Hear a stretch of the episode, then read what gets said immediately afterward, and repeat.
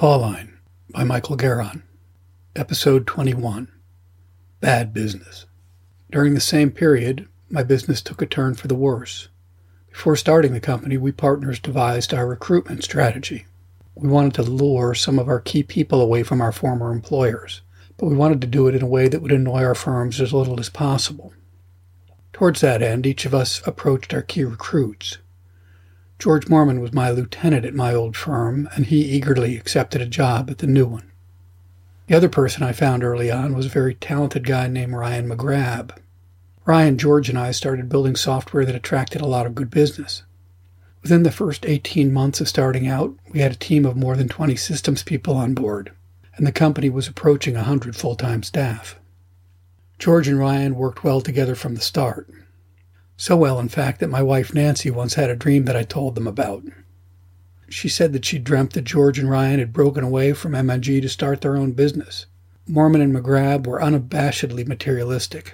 We all thought it funny that in Nancy's dream they'd named their firm Grabmore. George could be difficult, but I always found that that was a small price to pay for his intelligence, loyalty, and hard work. My partner Amy, however, never felt that way, and her feelings toward him eventually drove him out. He landed on his feet getting a great job with major stock options at the Oracle Corporation. I told him that I'd always be there for him and wished him all the best. Two weeks later, he recruited Ryan McGrab. Then the two put a plan in place to steal all my best people. They pulled person after person over to Oracle. It was easy pickings as Oracle was a first class company offering serious stock options, and their stock was flying off the charts. Mormon and McGrab set out to kill my business. I was doing everything I could to keep my head above water, but my clients were getting nervous. Then my project deadlines began to slip. I took up a mantra that summed up all my world my life is in balance when my family, my clients, and my business partners are all equally disappointed in me. George was angry. He waged all out war cherry picking my people. In the end, I told him to forget I'd ever considered him a friend. He was dead to me. Then I threatened Oracle with a lawsuit if they took another person. At that point, they agreed to cease and desist. Five years later, George and Ryan actually did start their own firm. Here's what I found out about it on the web. Grabmore Technologies LLC was founded in 1998 by two former Oracle Corporation employees, George Mormon and Ryan McGrab. Having not only worked at Oracle, but at several other companies specializing in Oracle consulting, we have developed a strong team of some of the best and brightest Oracle talent in the area. Yeah, boy, mine. The last I heard of George was this sad article from July 2005 in the Washington Post. George Robert Mormon, 44, a McLean business owner and computer programmer analyst, died July 24th of a head trauma after a boating accident on the Potomac River near Fredericksburg. He was a McLean resident. Mr. Mormon dove off a boat in shallow water near Fairview Beach and did not resurface. When friends pulled him out of the water, he was unconscious. He was declared dead at the scene. Mr. Mormon ran his own company, Grabmore Technologies. Previously worked for a number of technology companies. My note, he was out swimming with Ryan when he died. The loss of my top talent put me into an even more frantic hiring mode than our typical breakneck pace. The typical pace was set by Dave. Here's an example of how he set it. I announced that I'd landed a small new piece of work, two people for six months. He shook his head and corrected me. No, that's four people for three months' work. Better get busy hiring. One guy I brought on was a software project manager by the name of Gary Giordano, who had just left Booz Allen. I consider myself a keen judge of technical competence, and Gary seemed an okay fit. But I started noticing that something was weird about the guy. One time I joined him for a marketing call. To my surprise, he was driving a pretty decent Mercedes. I knew how much he was making, so the car seemed a little over the top. He pulled into a filling station, and the cashier came out to tell him his credit card had been rejected. He asked me to hand him a box under my seat, and when I opened it, I saw it was stuffed with credit cards. When I asked him about him, he smiled and said, If you keep enough of those in play, you'll never get caught. A short time later, he gave me his timesheet to sign, and I noticed that he hadn't taken leave on a day he told me he was off. When I confronted him about it, he winked at me and said, Come on, we both know how this game is played.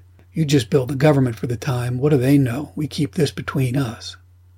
He was a large guy and somewhat intimidating, despite wearing a ludicrous toupee. It seemed he often tried to force me into compromising positions, ethical dilemmas. I knew I was the boss and I had the upper hand, but even so, he made me kind of scared. It wasn't a role I knew, and it made me very uncomfortable. This behavior continued for a few months, and I began to puzzle out how I could get rid of him before things got any worse. As the holidays approached, we scheduled our annual Christmas party, and as usual, it was set up to be a gala affair. We'd rented a large, fancy hotel ballroom at a plush downtown hotel, and many people had also rented rooms. We partied pretty hard before the event had even gotten started. Then I partied a bit more than I should have as the evening got underway. At one point during the evening, as I was speaking to two young women from the firm, Gary approached me. He threw his arm around my shoulder and rubbed his knuckles into my hair. Then he looked at the two women and said, You're talking to my bitch. I stopped his clowning and asked if I could have a private word. We walked into the hall and I said, You're fired. Get out of here right now. Now, I admit I had a well earned reputation for letting people go, but always before and since that involved the process I called out counseling. I'd let the person know there seemed to be a misfit between what they were providing and what we were looking for. And I always gave people time to try to work it out. I'd had that conversation at least 40 times and it always worked out well for all concerned. I felt bad about firing him on the spot, and ashamed it had been while I was drinking, particularly at the Christmas party. My colleagues were, of course, duly shocked, but to a person they all agreed he had it coming, just that it never should have happened at the Christmas party. The story followed me for decades and wove itself into the Morosco Newton lore. In fact, 10 years into our corporate history, the company unveiled a long banner at a corporate event. The banner listed our major contract wins along with other key corporate accomplishments. There, under December 1994, someone had added, Mike fires Gary at the Christmas party. Gary resurfaced one more time later in my life. In 2011, I saw an article called Aruba Mystery What Happened to Missing Robyn Gardner. Here's a quote Robyn Gardner was supposed to be in Orlando with her parents. At least that's what she told her boyfriend, Richard Forrester. In fact, the 35 year old beautiful blonde Maryland woman with a radiant smile had traveled to the Caribbean with a man named Gary Giordano, a 50 year old businessman also from Maryland with a disturbing past. Now, Gardner is missing and presumed dead. Giordano is being detained, and questions are mounting about what happened during their island stay. The mysteries only deepened as authorities in Aruba began releasing details from the investigation.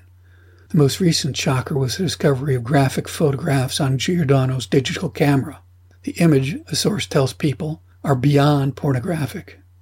The leads have been provocative. Along with the photos, authorities revealed that they're looking into a 1.5 million accidental death insurance policy that Giordano had reportedly taken out on Gardner for their trip. To this day, more than five years after Robyn's disappearance, Gary remains a free, followed man. He was denied a payout for the insurance claim due to suspicions that he's responsible for her disappearance, and the U.S. police have arrested him several times on various unrelated charges.